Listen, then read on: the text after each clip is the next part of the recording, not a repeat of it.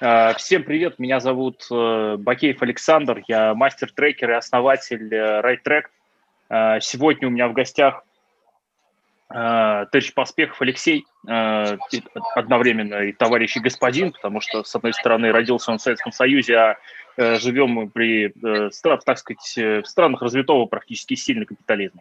Вот, Алексей, расскажи про свой, так сказать, творческий путь, как ты дошел до жизни, ну, до той, до которой ты сейчас дошел. И, э, соответственно, что еще? Э, да, у нас подкаст называется «Предпринимательство, страхи и ограничения». Соответственно, мы про это сегодня с тобой будем говорить.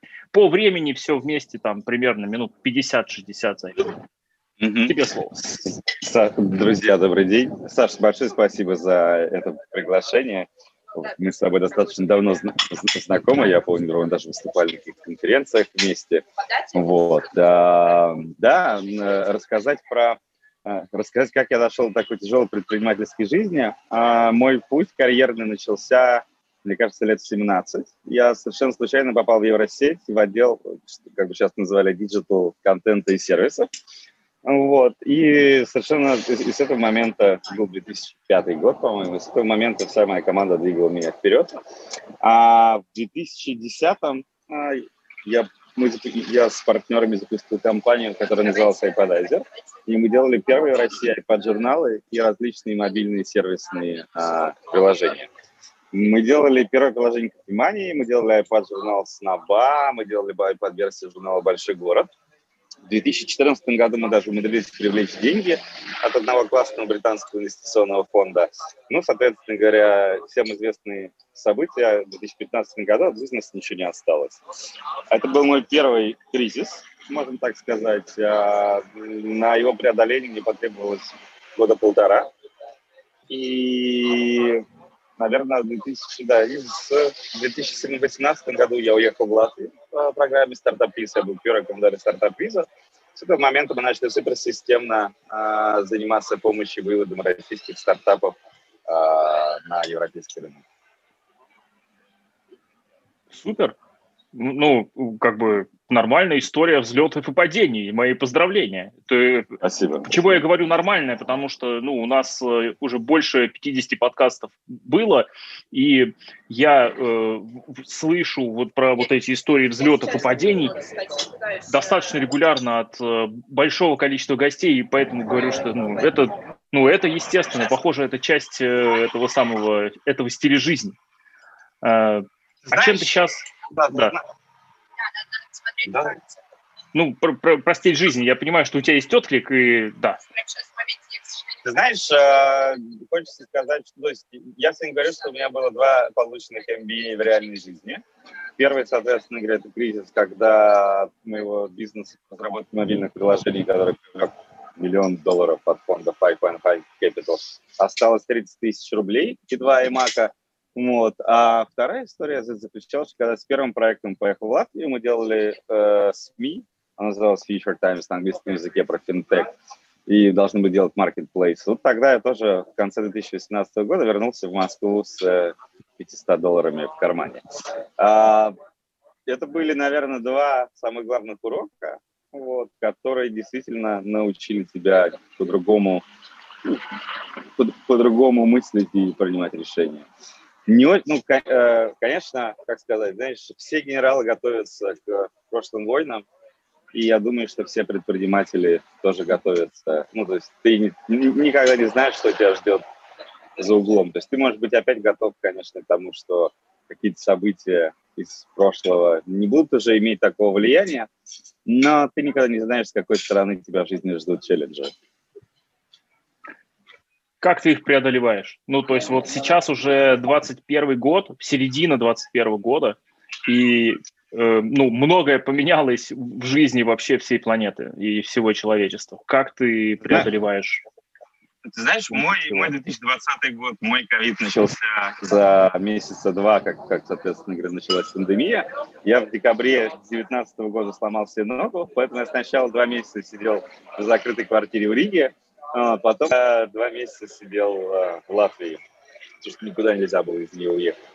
Вот. А, знаешь, хочется сказать, что Я не могу сказать, что что-то изменилось прям глобально, радикально в своем ощущении, как ты смотришь.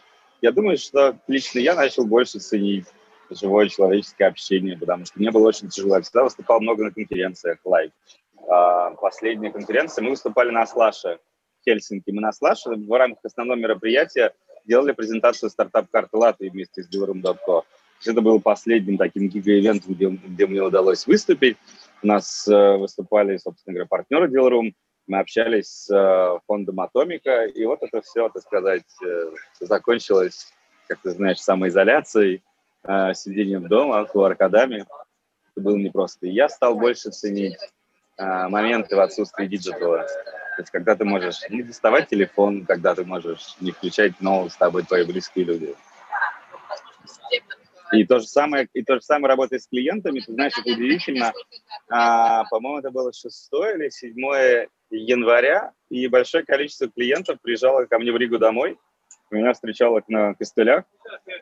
Мы с ними проводили беседы, за что им большое спасибо. Они привозили мне еду, э, там еще что-то, что я их просил, и мы решали таким образом бизнес-вопрос. Это было, ну, это было классно. Это было действительно классно благодаря чему ты, не знаю, каким качеством, может быть, умением, не знаю, лайфхаком, все что угодно, благодаря чему ты вот выстоял и развиваешься? Знаешь, э, ну, я достаточно сильно всегда удивляюсь и восхищаюсь людьми, способными на большие поступки. Самым самым главным качеством, я считаю, что в критической ситуации я могу собраться. Главное качество предпринимателя – это иметь возможность собираться в критические моменты, ну, прям жестко, да, у, тебя есть дисциплина, у тебя есть режим, ты знаешь, что каждый день, соответственно говоря, у тебя на, на, на счету, без этого, ну, бизнес делает, бизнес делает крепкая задница, как я люблю говорить, то есть умение, умение высиживать и добивать самое главное качество. Эм, ты знаешь, это очень э, интересно перекликается. У меня вчера была э, беседа с одним э, приятелем. Мы с ним, он предприниматель и генеральный директор в своей компании. У них хороший трек, хорошие инвестиции. Они сейчас ищут новые, естественно, возможности для там, роста, в том числе кратного. И у нас с ним была беседа совершенно дружеская в формате Э, по какой причине какие-то э, компании, э, они ну, растут быстрее, какие-то медленнее. И одна из, один из аспектов углов зрения на эту историю, это то, что некоторые компании, они начинают брать на себя задачу сетапа и запуска и развития какого-то рынка. То есть этого рынка не было в момент, mm-hmm. когда они появились, и они начинают, соответственно, этот рынок формировать и его ну, создавать, по сути а, с помощью там своего вижена, своих там каких-то продуктов, еще чего-то. И а, вот этот процесс, он заставляет, ну, а, он медленный. Ну, в смысле, то есть он, это не просто процесс развития компании, а это процесс э, трансформации рынка и там, смежных отраслей. Он медленный, он занимает там от 3 до 7 лет, ну, то есть в среднем 5 где-то. И вот у него как раз э, похожая компания, которая похожими вещами занимается в своем рынке. У меня похожая компания, которая похожими вещами занимается там, в э, на, нашей индустрии. И мне интересно, собственно, э, мне, я почему про это э, заговорил, э, мне интересно э, то, чем ты сейчас занимаешься. То есть ты сейчас э, какая компания, которая работает на уже готовом рынке, где можно как-то расти, или у тебя mm-hmm. сейчас бизнесы, которые ты вот делаешь для того, что, которые вот формируют какую-то среду? Или Смотри, еще что-то? Да, да, да. Смотри, то есть у меня сейчас два главных фокуса. Ну, первое – это моя компания Mission Tech. Мы занимаемся тем, что мы помогаем российским стартапам выходить на европейский рынок, а, занимаемся релокацией, сетапом, работаем стартап-скаутами для европейских венчурных фондов. Мы за два года перевезли в Латвию больше 100 проектов, что составляет, наверное, 80% всех новых стартапов. Это такая стабильная история, где у нас есть очень четкие продукты, с которыми мы работаем. Вторая история, куда я трачу больше, чем 50% своего времени, это Mission Space. Это компания, которая занимается производством спутников для наблюдения за космической погодой. Вот. А мы это как раз-таки тот бизнес, где мы создаем, то есть это рынок, на котором мы одни. Что такое космическая погода? Это все, что происходит, когда происходят вспышки на Солнце, то это очень сильно влияет на всю электронику, на, соответственно говоря, все бизнес-процессы в космосе и на Земле. А, это ниша, в которую еще не пришли частные игроки, мы действительно в нем одни. Есть определенные государственные бюджеты. Мы пытаемся, соответственно, как первая частная компания, которая работает в этом сегменте, залезть туда. Буквально месяц назад мы выиграли главный конкурс в Люксембурге, куда мы переезжаем, соответственно, говоря, приносим очки у нашей компании. И мы видим очень положительный отклик со стороны, соответственно говоря, э, профессионалов этой индустрии, людей, которые работают. И нам достаточно не просто дается коммуникация с венчурными фондами. Они, конечно, все как бы очень, они, они очень довольны, но мы совершенно искренне а, работаем, ну, то есть мы совершенно искренне с ними общаемся. Мы не говорим о том, что у нас будет какой-то взрывной рост. Мы говорим о том, что да, ребят, смотрите, у нас есть специалисты. Наш главный научный сотрудник Василий Петров, у него больше ста научных работ, посвященных космической погоде. И мы говорим, да, мы первая частная компания, которая дизраптит этот рынок. И это действительно, ну, челлендж, потому что, знаешь, есть любимая картинка «15 минут жизни предпринимателя». Я стану миллионером, я умру бомжом. И вот этот челлендж, который каждое утро, то есть ты выигрываешь конкурс в Люксембурге, у тебя команда полный восторг. Ты бьешься об какую-то стену, и ты не можешь решить какие-то задачи, и ты просыпаешься и на следующий день думаешь, зачем я вообще влез в это все? Ну, где космос и где я? Ну, то есть зачем я все... Вот ты живешь в таком режиме, соответственно говоря. Это достаточно интересно. Мне, мне кажется, что э, от этих вот эмоциональных горок может развиваться зависимость, потому что ничего более такого экстремального с острыми ощущениями и всяким таким вот ярким да, переживаниями. Да знаешь, я поэтому, знаешь, я поэтому не занимаюсь экстремальными видами спорта. Они говорят, а что, а что ты любишь? Я говорю, я люблю гулять по берегу моря. Как я люблю моменты тишины. Потому что, конечно, экстрима как бы хватает в обычной жизни. А, смотри, мне любопытно, вот каким надо быть человеком, да, чтобы выбрать э, э, такой бизнес. Ну, то есть я имею в виду, что в этом бизнесе, про который ты говоришь, там как бы сложно и дорого все. Там типа людей, которые в мире разбираются в космической погоде, я думаю, что штуки 4 500, человека. 500 человек на весь мир, это правда. Ну вот, типа вот, да, там те, которых можно нанять, их там вот, да, их очень мало. Uh, у тебя очень дорогие, очень дорогие клиенты, то есть оптейн одного клиента или там получение одного гранта – это горы времени, горы денег. Да? Вот, и, да, это ну, это, это там, ну, то есть там типа двойной full тайм в следующие, Конечно. я не знаю, сколько лет жизни. Ну, то есть каким надо быть человеком, да, то есть вот что, что э, внутри у тебя головы или, не знаю, где, где у тебя это происходит, mm-hmm. что тебя толкает на вот такие, э, такие инновации. Такой Ты знаешь, это, это, это, это история, что ну, а, давайте будем честными. Это история про то, что предпринимательство – это история про завоевание и про некоторую славу. То есть, э, конечно, знаешь, как мои друзья-актеры говорят, что ну, аплодисменты – это один процент нашей, нашей работы или там полпроцента нашей работы. Но без них это все ничего не стоит. Здесь очень похожая история. Ты действительно, то есть, ну, ты хочешь, я хочу быть первым, кто задизраптил этот рынок. То есть до, ну, до нас это никто не делает. История про первооткрывательство. В 16 веке люди садились на корабли и плыли в неизвестные земли, которые еще до них не были открыты. У них не было карт, у них не было ничего. Они знали, что там их ждет приключение. Здесь такая же история. Ну, мы год назад очень слабо представляли себе, как работает этот рынок. Вчера у нас был звонок с э, калифорнийским офисом Airbus Ventures, где мы прям детально обсуждали, как мы можем быть друг другу полезны. Мы выиграли конкурс, главный конкурс в Люксембурге. Они пригласили нас с Ситаписа к себе. У нас подписано 15 предконтрактов. Мы получаем огромный положительный отклик. И ты знаешь, то есть год назад, ты помнишь ситуацию, все было полузакрыто, не очень было понятно, как вообще куда двигаться. Вот, и, а, а сейчас, э, то есть, смотря, я удивляюсь вообще, как я согласился год назад во все это прыгнуть. Ну, потому что действительно как бы невозможно. И вот Женя Шваркин писал о том, что ты должен совершить прыжок веры, прыгнуть в неизвестность. И это самая главная черта, это самый главный навык, который должен быть. Ты должен действительно желать совершить этот прыжок веры. А, мне вот интересно, смотри, э, я понимаю, что это может быть э, вопрос не совсем к тебе, но э, и, и не совсем в тему подкаста. Но сколько у вас партнеров внутри этого проекта? Космического? Да, нас, соответственно, играет четверо. А, Дмитрий Акселерот, наш CTO, Ксюша Москаленко, наш SEO. А, я очень рад, что я инвестировал свои собственные средства в бизнес которую возглавляет женщина. Это прекрасная история. Артем Акселерот занимается нашим бизнес-развитием. У нас четыре основных партнера. Вот эта история.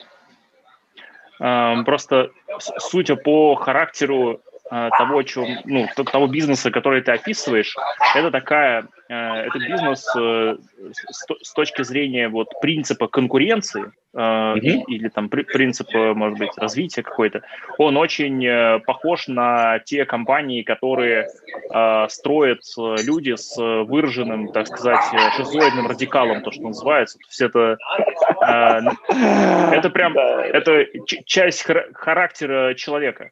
Э, то есть это люди, шизоидные, которые... Шизоидные радикалы – это хорошо, Саш, да. Я да, склонен я согласиться. Не знаю, знаком ты с этим или нет. Конечно. То есть, скорее безусловно. всего, э, скорее всего, у вас в команде есть там пара человек, которые э, предпочитают конкурировать э, эксклюзивным способом. Ну, то есть никакая другая компания в мире с такой скоростью и такой продуктивностью никогда не сможет делать то, что вы делаете, потому что это очень сложно, и уникально одновременно. И, э, и сто, стоимость повторения, то есть каждый следующий год, когда вы ну, продолжаете развиваться, стоимость повторения того, что вы уже сделали, она будет э, расти, причем, скорее всего, там экспоненциально. Знаешь, самое удивительное в этом бизнесе, то есть, э, как, как говорил покойный Антон Носик, знание некоторых принципов избавляет тебя от необходимости знания множества фактов. Поэтому в целом, ну, то есть космический хардварный бизнес – это такой же бизнес. Более того, знаешь, там мы все работаем в диджитале, и все прекрасно знают, что если у тебя есть знакомые программисты, CTO, системные инженеры, ты можешь очень быстро протестировать определенные гипотезы и, соответственно говоря, запилить какой-то продукт, ну, MVP. С космосом ровно такая же история.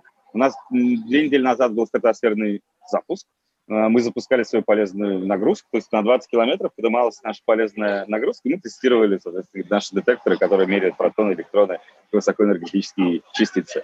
И эта история не про деньги, это история про, то есть, это история про какие-то деньги, и это история прежде всего про знания, понимание и возможности. Потому что вчера у нас был прекрасный разговор с Airbus, и они сказали, ребят, слушайте, как бы, ну, вас не должно смущать, что какие-то ребята получают на пресид раундах 10 миллионов евро инвестиций. Это бывает, это такой нетворк, это не хорошо, не плохо, это жизнь. Поэтому это история про то, что определенный нетворк позволяет себе делать э, определенные вещи и получать результат, который никто не может повторить. Ровно поэтому я всегда считаю, что необходимо со всеми знакомиться, общаться, всем быть полезными. Я когда мы общаемся со стартапами, которые выходят, соответственно, говоря, в Европу, я говорю, ребята, у вас шанс привлечь инвестиции составляет 1% от, от этого звонка. 99% времени вы, скорее всего, потеряете даром. Поговорите с э, ребятами из фондов, чем вы можете быть друг другу полезны, какие вы им можете дать контакты, что их интересует, что, соответственно, говоря, интересует сейчас э, вас. Поэтому надо быть полезным, тогда все будет хорошо. Это такая... Э, мне слышится здесь, знаешь, такое лидерство служения.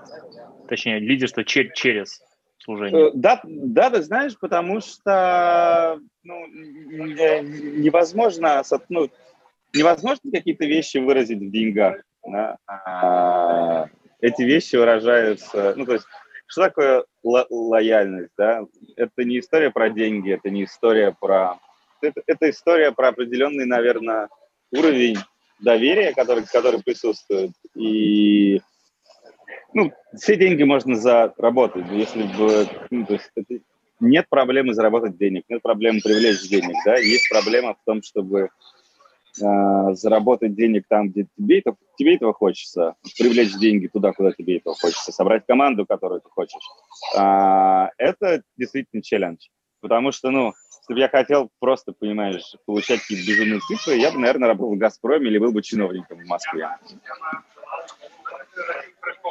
Ну, это, это тоже, видимо, надо быть каким-то специальным чиновником в Москве, потому что в подавляющем Конечно, большинстве безусловно. это безусловно, безусловно. обычная работа и служение обществу вот напрямую прям. Ну да. Буквально. Вот. Да. Э, это, это когда у тебя там в должностных инструкциях прям записано, что ты обязан что-то делать для вот конкретных жителей конкретного города и так далее. Знаешь, мы а... собираем в Латвии, да, я, я, я хочу добавить, у нас mm-hmm. получается в Латвии совершенно уникальная, мы в Риге строим комьюнити. С, я был тем человеком, который перевез Костю Синюшин туда, он перевез все свои бизнес-операции, и это, знаешь, совершенно, то есть ты строишь что-то новое, в 2015 году я общался, соответственно, с латышами. Я говорил, давайте возить стартапы в Латвию, давайте двигать это направление. Меня смотрели, говорят, ты сумасшедший. Какая Латвия? Какие стартапы вообще? Что вы несете? Зачем вы приехали к нам из Москвы? Два года, 100 проектов, я думаю, человек 300 как бы уже там присутствует. И это действительно уникальная история, как э, ты, как ты, то есть в этом нет опыта. Я, например, в конце 2019 года проходил образовательный курс European Startup Ecosystem Builders. Это ребята, которые на деньги Еврокомиссии собирают, э, соответственно, представителей со, всего, ну, со всего Евросоюза. И мы обсуждали, то есть у нас было три недели онлайн-курсов. С нами, нам рассказывал, на, нас выступал стартап Чили. Кстати, это очень интересный момент. Само, саму фразу стартап-виза придумали в Чили в 2011 году. То есть чилийцы были первыми, которые сказали, давайте выдавать стартаперам визы. И с этого все началось. У нас выступали ребята из MIT, которые рассказывали про историю. И мы, потом у нас был два дня воркшоп в Мюнхене, и это было действительно удивительно, как люди, ну, то есть, ну, никто не знает, как правильно развивать индустрию. То есть э, мне очень интересно смотреть, как э, чиновники, например, очень часто, ну, все, это там не речь про Россию, не речь про Латвию, э, не относятся к своей работе, как могли бы относиться предприниматели. То есть ты можешь тестировать гипотезу. Ну, например, что происходит сейчас в Латвии? Есть огромный поток early stage стартапов. То есть Латвия, как я, как я говорю, это идеальная площадка для того, чтобы запускать стартапы на ранней стадии. Потому что там есть налоговые льготы, да, но это не площадка для того, чтобы м- делать скейлапы, условно говоря. Да? Там нет такой инфраструктуры. Скейлапы, допустим, удобно делать на Кипре. И, но при этом чиновники считают, что ну, то есть у них есть программа «Зеленого коридора», которая начинается для компаний, которые создают 250 рабочих мест или закатывают от 5 или 7 миллионов евро инвестиций. Таких компаний нет, и таких людей нет. То есть, э, но они максимально пытаются продвигать и продавать как государство, как чиновники, эту услугу, на которую нет спроса. И для меня это достаточно странно. Э, мы много работаем с э, GovTech-сервисами, вот, э, мы много работаем с GovTech-сервисами, и я считаю, что в будущем, конечно, государство на весь GovTech должно просто предоставлять API, а UI и UX должен быть за частными компаниями. Просто потому что, когда ты маленький и быстрый, ты можешь очень быстро дизраптить свои бизнес-модели, а государство должно тебе просто предоставлять API, и вы как-то вместе должны на этом зарабатывать. Это очень интересная тема. Кстати, мы общаемся с э, Николя Колином, это партнер французского фонда The Family – величайший современный, просто высочайший уровень интеллектуал в Европе. Он а, занимается тем, что изучает тематику а, современные модели governance не работают в текущие модели governance в современном мире не работают. История с ковидом это прекрасно показала. То есть э, он был создан, сколько там уже, 70, там, 70 лет назад. Вот. А, и то, как развивается, допустим, век предпринимательства, entrepreneurship age, он говорит, вот э, туда же должны уходить государственные процессы и управленческие процессы. Ну, потому что это достаточно странно, когда, допустим, есть прекрасная страна Великобритания с величайшими финтех-стартапами, со всеми остальными. Но уровень госуслуг Великобритании ну, находится просто на нуле. И такая история есть в большом количестве как бы, стран.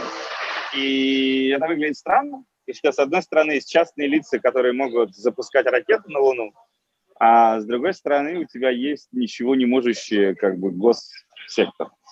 А, это сейчас не история про то, что это хорошо, плохо, да, вообще нет. Просто совершенно разный взгляд на управленческие процессы, которые, естественно, нужно менять.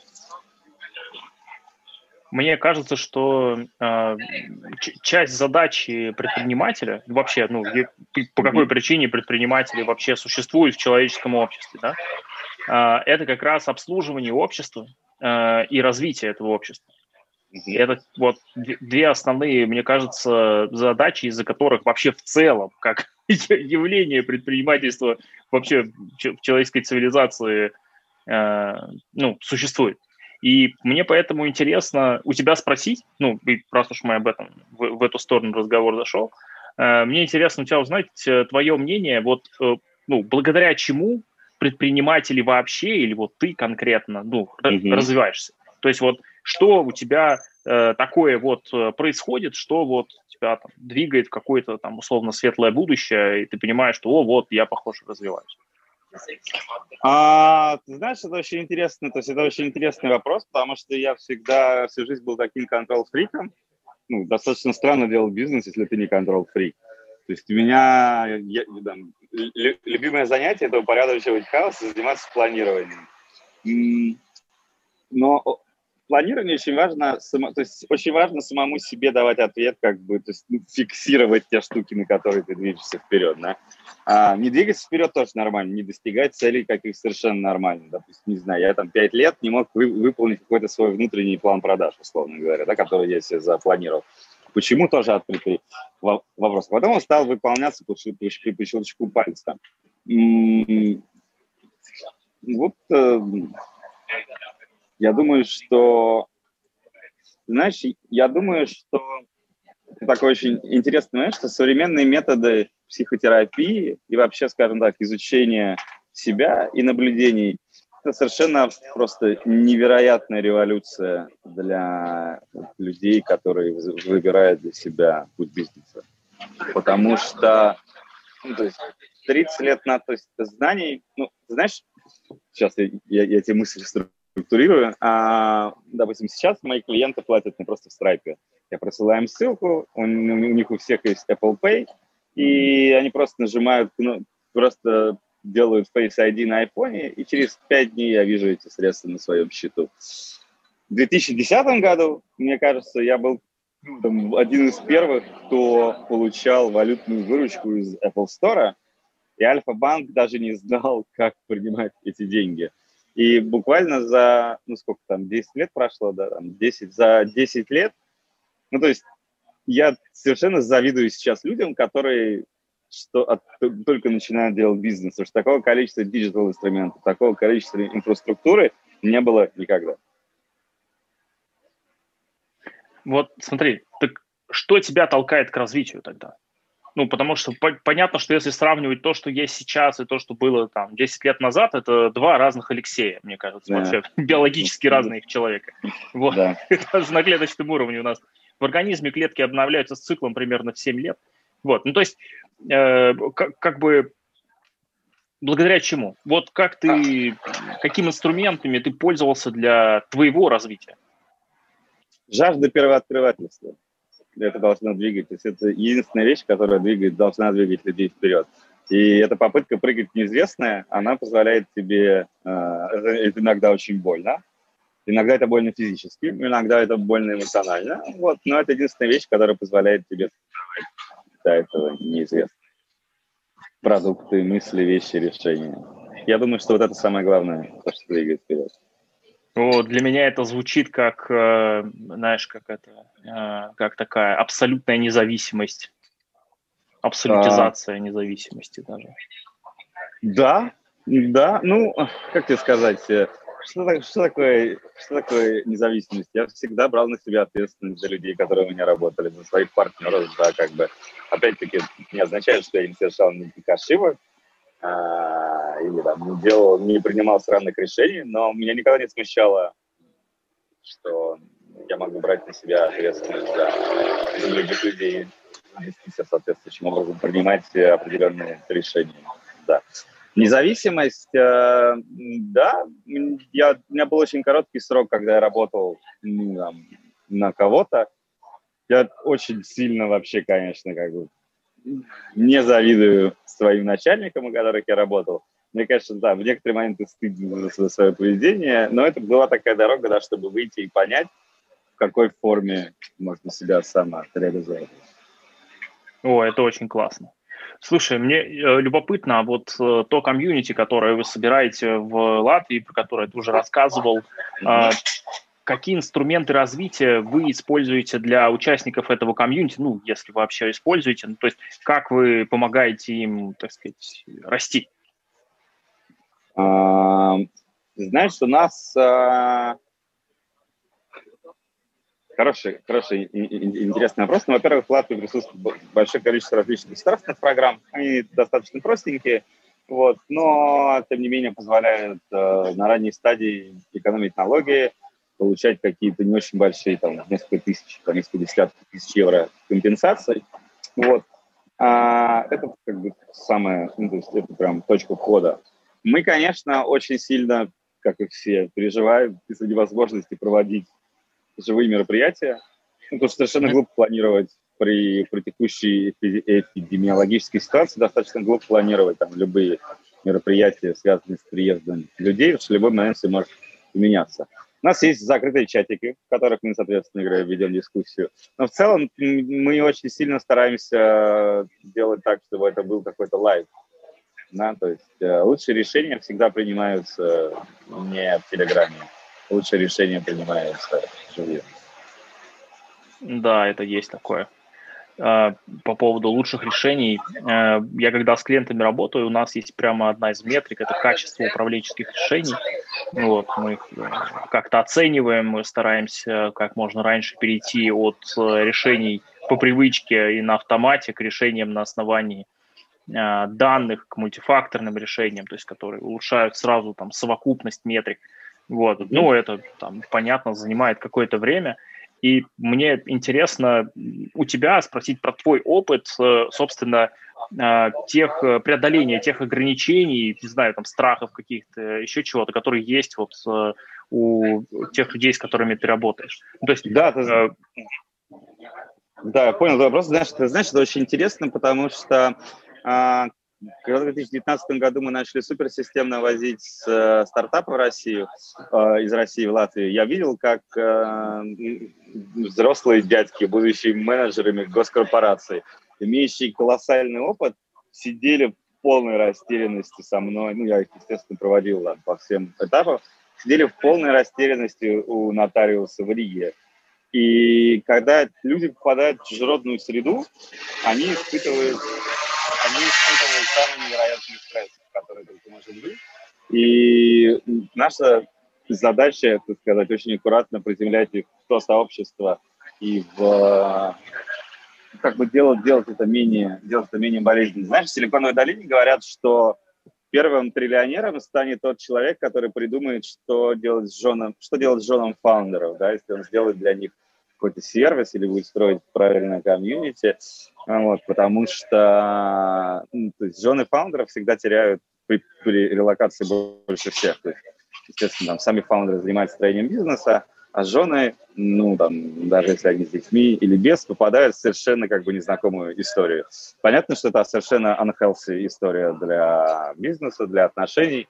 Многие браки этого не выдерживают, но, то есть такая как сказать, это не нами придуманная проблема, она супер активно обсуждается в Калифорнии, вот, и я думаю, что самое, то есть я думаю, что самым бы классным инструментом здесь был бы, значит, создать какой-нибудь отдельный SaaS-сервис, который бы совмещал совмещал с собой а, искусственный интеллект, психологическую помощь, бизнес какое-то, развитие, ну, в общем. Ну, то есть мы это все делаем только без SaaS-сервисов. Ну, то есть у вас это у вас похожая, э, похожая задача решается на уровне э, как ручного человеческого ручного... общения. Ну, конечно. Uh-huh. Да, ты знаешь, я, я, несмотря на то, что я такой огромный фанат как бы автоматизации, занимаюсь космосом, я безумно люблю те вещи, которые не нужно автоматизировать. И если есть вещи, которые работают, если есть процесс, который работает, зачем их автоматизировать? Да, то есть, ну, ничто не заменит тепло человеческого общения никогда. И этим надо пользоваться. Ты знаешь, мне кажется, что здесь скорее не то, что ничто не заменит, а нужно ли заменять. Ну, то есть то ли это место, где, ну, где, где, где нужно что-то ну, с, этим делать. Потому что э, вот эта история про релокацию, кстати, вме- вместе с семьями, она довольно активно решалась и решалась разными способами вообще в целом в истории человечества. Вы можете посмотреть на опыт построения военных городков, да. Uh, вот, и конечно. можно посмотреть на опыт построения там научных, наукоградов, так называемых. Да, там, конечно, причем, конечно, как, конечно. Uh, при, причем можно начинать прямо с Александрии, в принципе. Вот, там как бы во, во всех во всех этих самых как бы локациях так или иначе эта задача активно решалась тем или иным способом, и можно, в общем, брать уже там плюс-минус какие-то готовые инструменты и их как-то mm-hmm Э, прикручивать, тестировать. Вот. Единственное, э, единственное, на что я всем каждый раз, когда мы эту проблему поднимаем с кем-то из э, коллег, я каждый раз говорю, что ну, вам надо четко понимать, что это все очень сильно разные люди. У них очень разные причины быть в браке друг с другом. Вот. И то, то есть некоторым девушкам, условно, там, там вторым половинкам эти вещи просто не нужны. Ну, то есть у них там... Да, да, ты знаешь, у меня есть, у меня есть ребята знакомые, которые делают SaaS-сервис для людей, состоящих в браке. Ну, то есть, типа, это как Asana, только для двоих человек. Вы ставите цели, вы смотрите, как идет, соответственно говоря, ваш mm-hmm. прогноз, и это реально прям SaaS подписка. Для, это очень круто. Вот это направление прям, типа, вот это вот бомба. То есть применяются методы, соответственно говоря, стандартные, которые есть в бизнесе, которые а, это очень ну, классно, перед... да. Я хочу да, ссылку вот. на этих людей. Я думаю, что я вот тебе, прям... Я тебе, да, я тебе прям пришлю, пришли. Я тебе пришлю. Да, с ними будет очень интересно поговорить.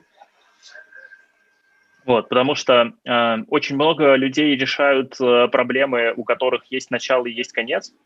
И это, э, это, это хорошее тоже дело и хороший бизнес. Вот. Но когда ты замахиваешься на решение задач, э, которые там длятся там, десятилетиями, э, ну, как, как вот отношения в браке, например, да, 20-30 лет, то это, конечно, ну, гораздо более интересная э, вообще в целом история. Да, ты знаешь, у меня есть друзья из э, Росатома, они мне рассказывали, что у них типа средний цикл продажи это 20 лет. Вот. И это прям...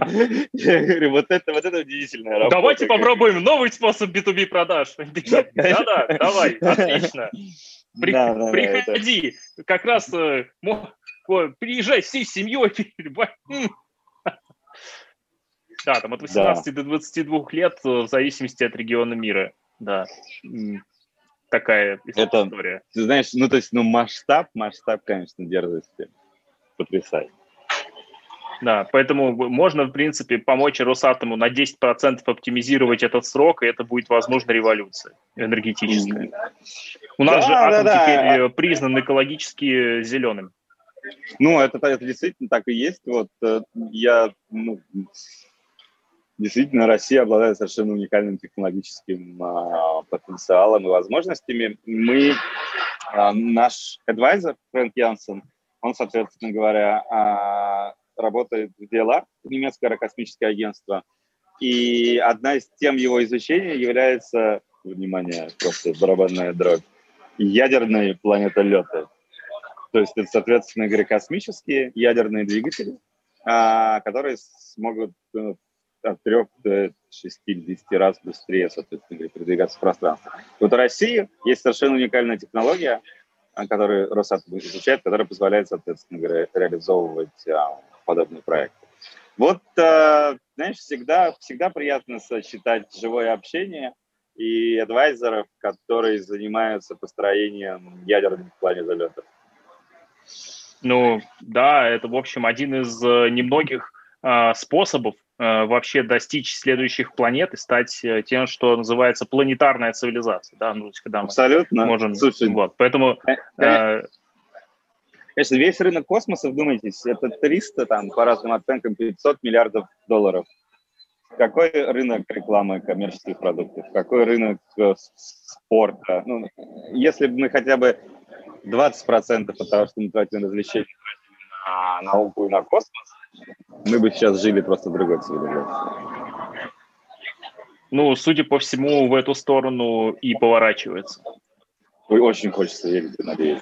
Э, в социуме появляются сейчас э, два очень важных процесса, про которые некоторое количество разных социологов в разных частях мира говорят. Первый важный процесс – это появление большого количества людей, занятых интеллектуальным трудом, Э, это то, чего не было э, раньше вот никогда. Ну, то есть, типа, вот это, это уже десятки процентов от э, популяции в некоторых регионах. Mm-hmm. То есть раньше у нас королем был все-таки рабочий класс, который там mm-hmm. 60% за станком стояли, а сейчас у нас население сильно занялось вот этим вот интеллектуальным трудом. Это один, один тренд. есть еще один интересный тренд. Про него господин Флорид много говорил и писал. Там соль в том, что существует такое э, скопление людей внутри человеческого общества, которое называется креативный класс. То есть это люди, напрямую заняты решением э, то, то, что называется серьезное творчество. Серьезное творчество – это вот инженерные задачи, научные да. задачи, вот это вот. Э, все вот связанное с там, промышленным дизайном и другими замечательными, прям вот хардкорными Э, индустриями науками. И вот количество людей э, в целом в мире, которое сейчас занято именно этим, оно беспрецедентно выросло за последние 20 лет. И я думаю, что э, вот, вот, эти две, э, вот эти два, так сказать, восходящих тренда, они скоро э, повернут э, и повернут общее э, положение дел. Да, ты знаешь, я большой Что фанат Джордана Питерсона. Ты знаешь, я большой фанат Джордана Питерсона. Я постоянно смотрю его лекции. Я читал его прекрасную книгу «Карта смыслов». А, Джордан Питерсон выводит очень интересную теорию о том, что ну, он, он пытается разобраться в природе мифа, вот, в природе коллективного бессознательного, в юнгианском mm-hmm. опыте. И он говорит о том, что мы сейчас живем, скажем так, ну, в обществе научного знания, но этому обществу научного знания всего 400 лет, условно говоря. До этого а, мы даже не можем понять, как воспринимали мир, допустим, люди до нас. Вот я в данный момент нахожусь в Италии, и Венеция, ну, она не то что разрывает голову, я, мне, мне даже нет слов описать. Ты ходишь и думаешь, как это могло быть построено тогда? Как это вот, как вот люди там 600 лет назад, 500, как, как они это делали? Соборы европейские, которые строились, да. Или вот э, здесь мы недавно видели, просто ставили машин на многоэтажную парковку, и внизу руины римских терм, которые раскопали, которым две тысячи, больше двух тысяч лет. Как, э, то есть, и вот развитие цивилизации, а, оно не происходит, то есть, как, как, когда мы начали жить в постмодерне, в эпоху постмодерна, а, мы, цивилизация, ну, то есть она развивается неравномерно, да, то есть какая-то часть движется вперед, какая-то часть э, движется назад.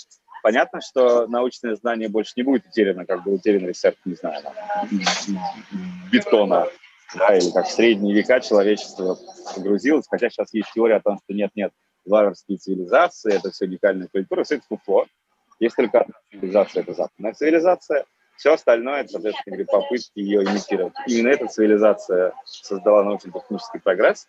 Именно эта цивилизация, хочется отдельно подчеркнуть, отменила рабство. Именно, конечно, у, не, у нее везде есть недостатки, но ничего лучше как бы не было придумано. И вот мы сейчас, кстати, очень хорошо видим, как э, одна часть мира сильно движется вперед, а другая часть мира движется назад. То есть можно посмотреть, например, на страны, которые опять ударились в совершенно непонятные мысли, да. Или, например, а, процесс, ну, Турция, яркий пример, да, суперсветская страна, где, соответственно говоря, Ататюрк и Младотурк сто лет назад хотели построить западную цивилизацию, сейчас она откатывается в какое-то и это странно видеть, да, то есть это люди, которые хотели двигаться вперед, они понимали, на что им равняться, и это отдельно обидно видеть, когда ты занимаешься как раз-таки космосом, наукой, и ты понимаешь, как, то есть, чего бы мы могли достичь. Вот яркий пример истории с ковидом. Да? Все внезапно поняли, вакцину от ковида одобрили там за сколько? За месяц. Ну, то есть такого не было да. никогда в истории фармацевтики. Появились МРНК-шные вакцины. Это ну, невероятный прогресс. Мне кажется, подобный прогресс испытывали только во время Второй мировой войны, после, да, когда на, начало появляться огромное количество а, технологий, которыми мы сейчас пользуемся. Например, микроволновая печь, которая сейчас вообще как бы не вызывает никаких вопросов, появилась не так, не так относительно не так давно. Или iPhone. 10 лет, на, хоть 10, там, 15 лет назад я, я помню свой момент, когда я впервые на телефоне отца зашел на веб-сайт.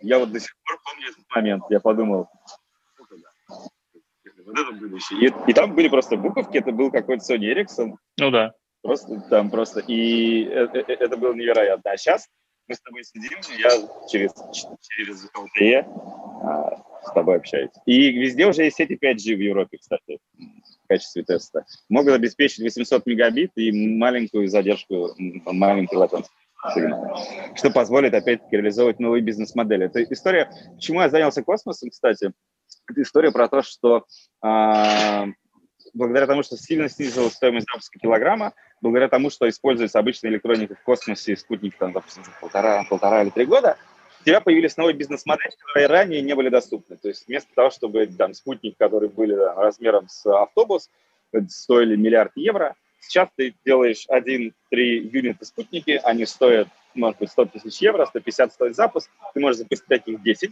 которые будут, соответственно, игры созвездии работать. Если один отвалится, ничего страшного. Это бизнес-модели. И это позволяет, соответственно, реализовывать те бизнес-модели, которые ранее не были доступны.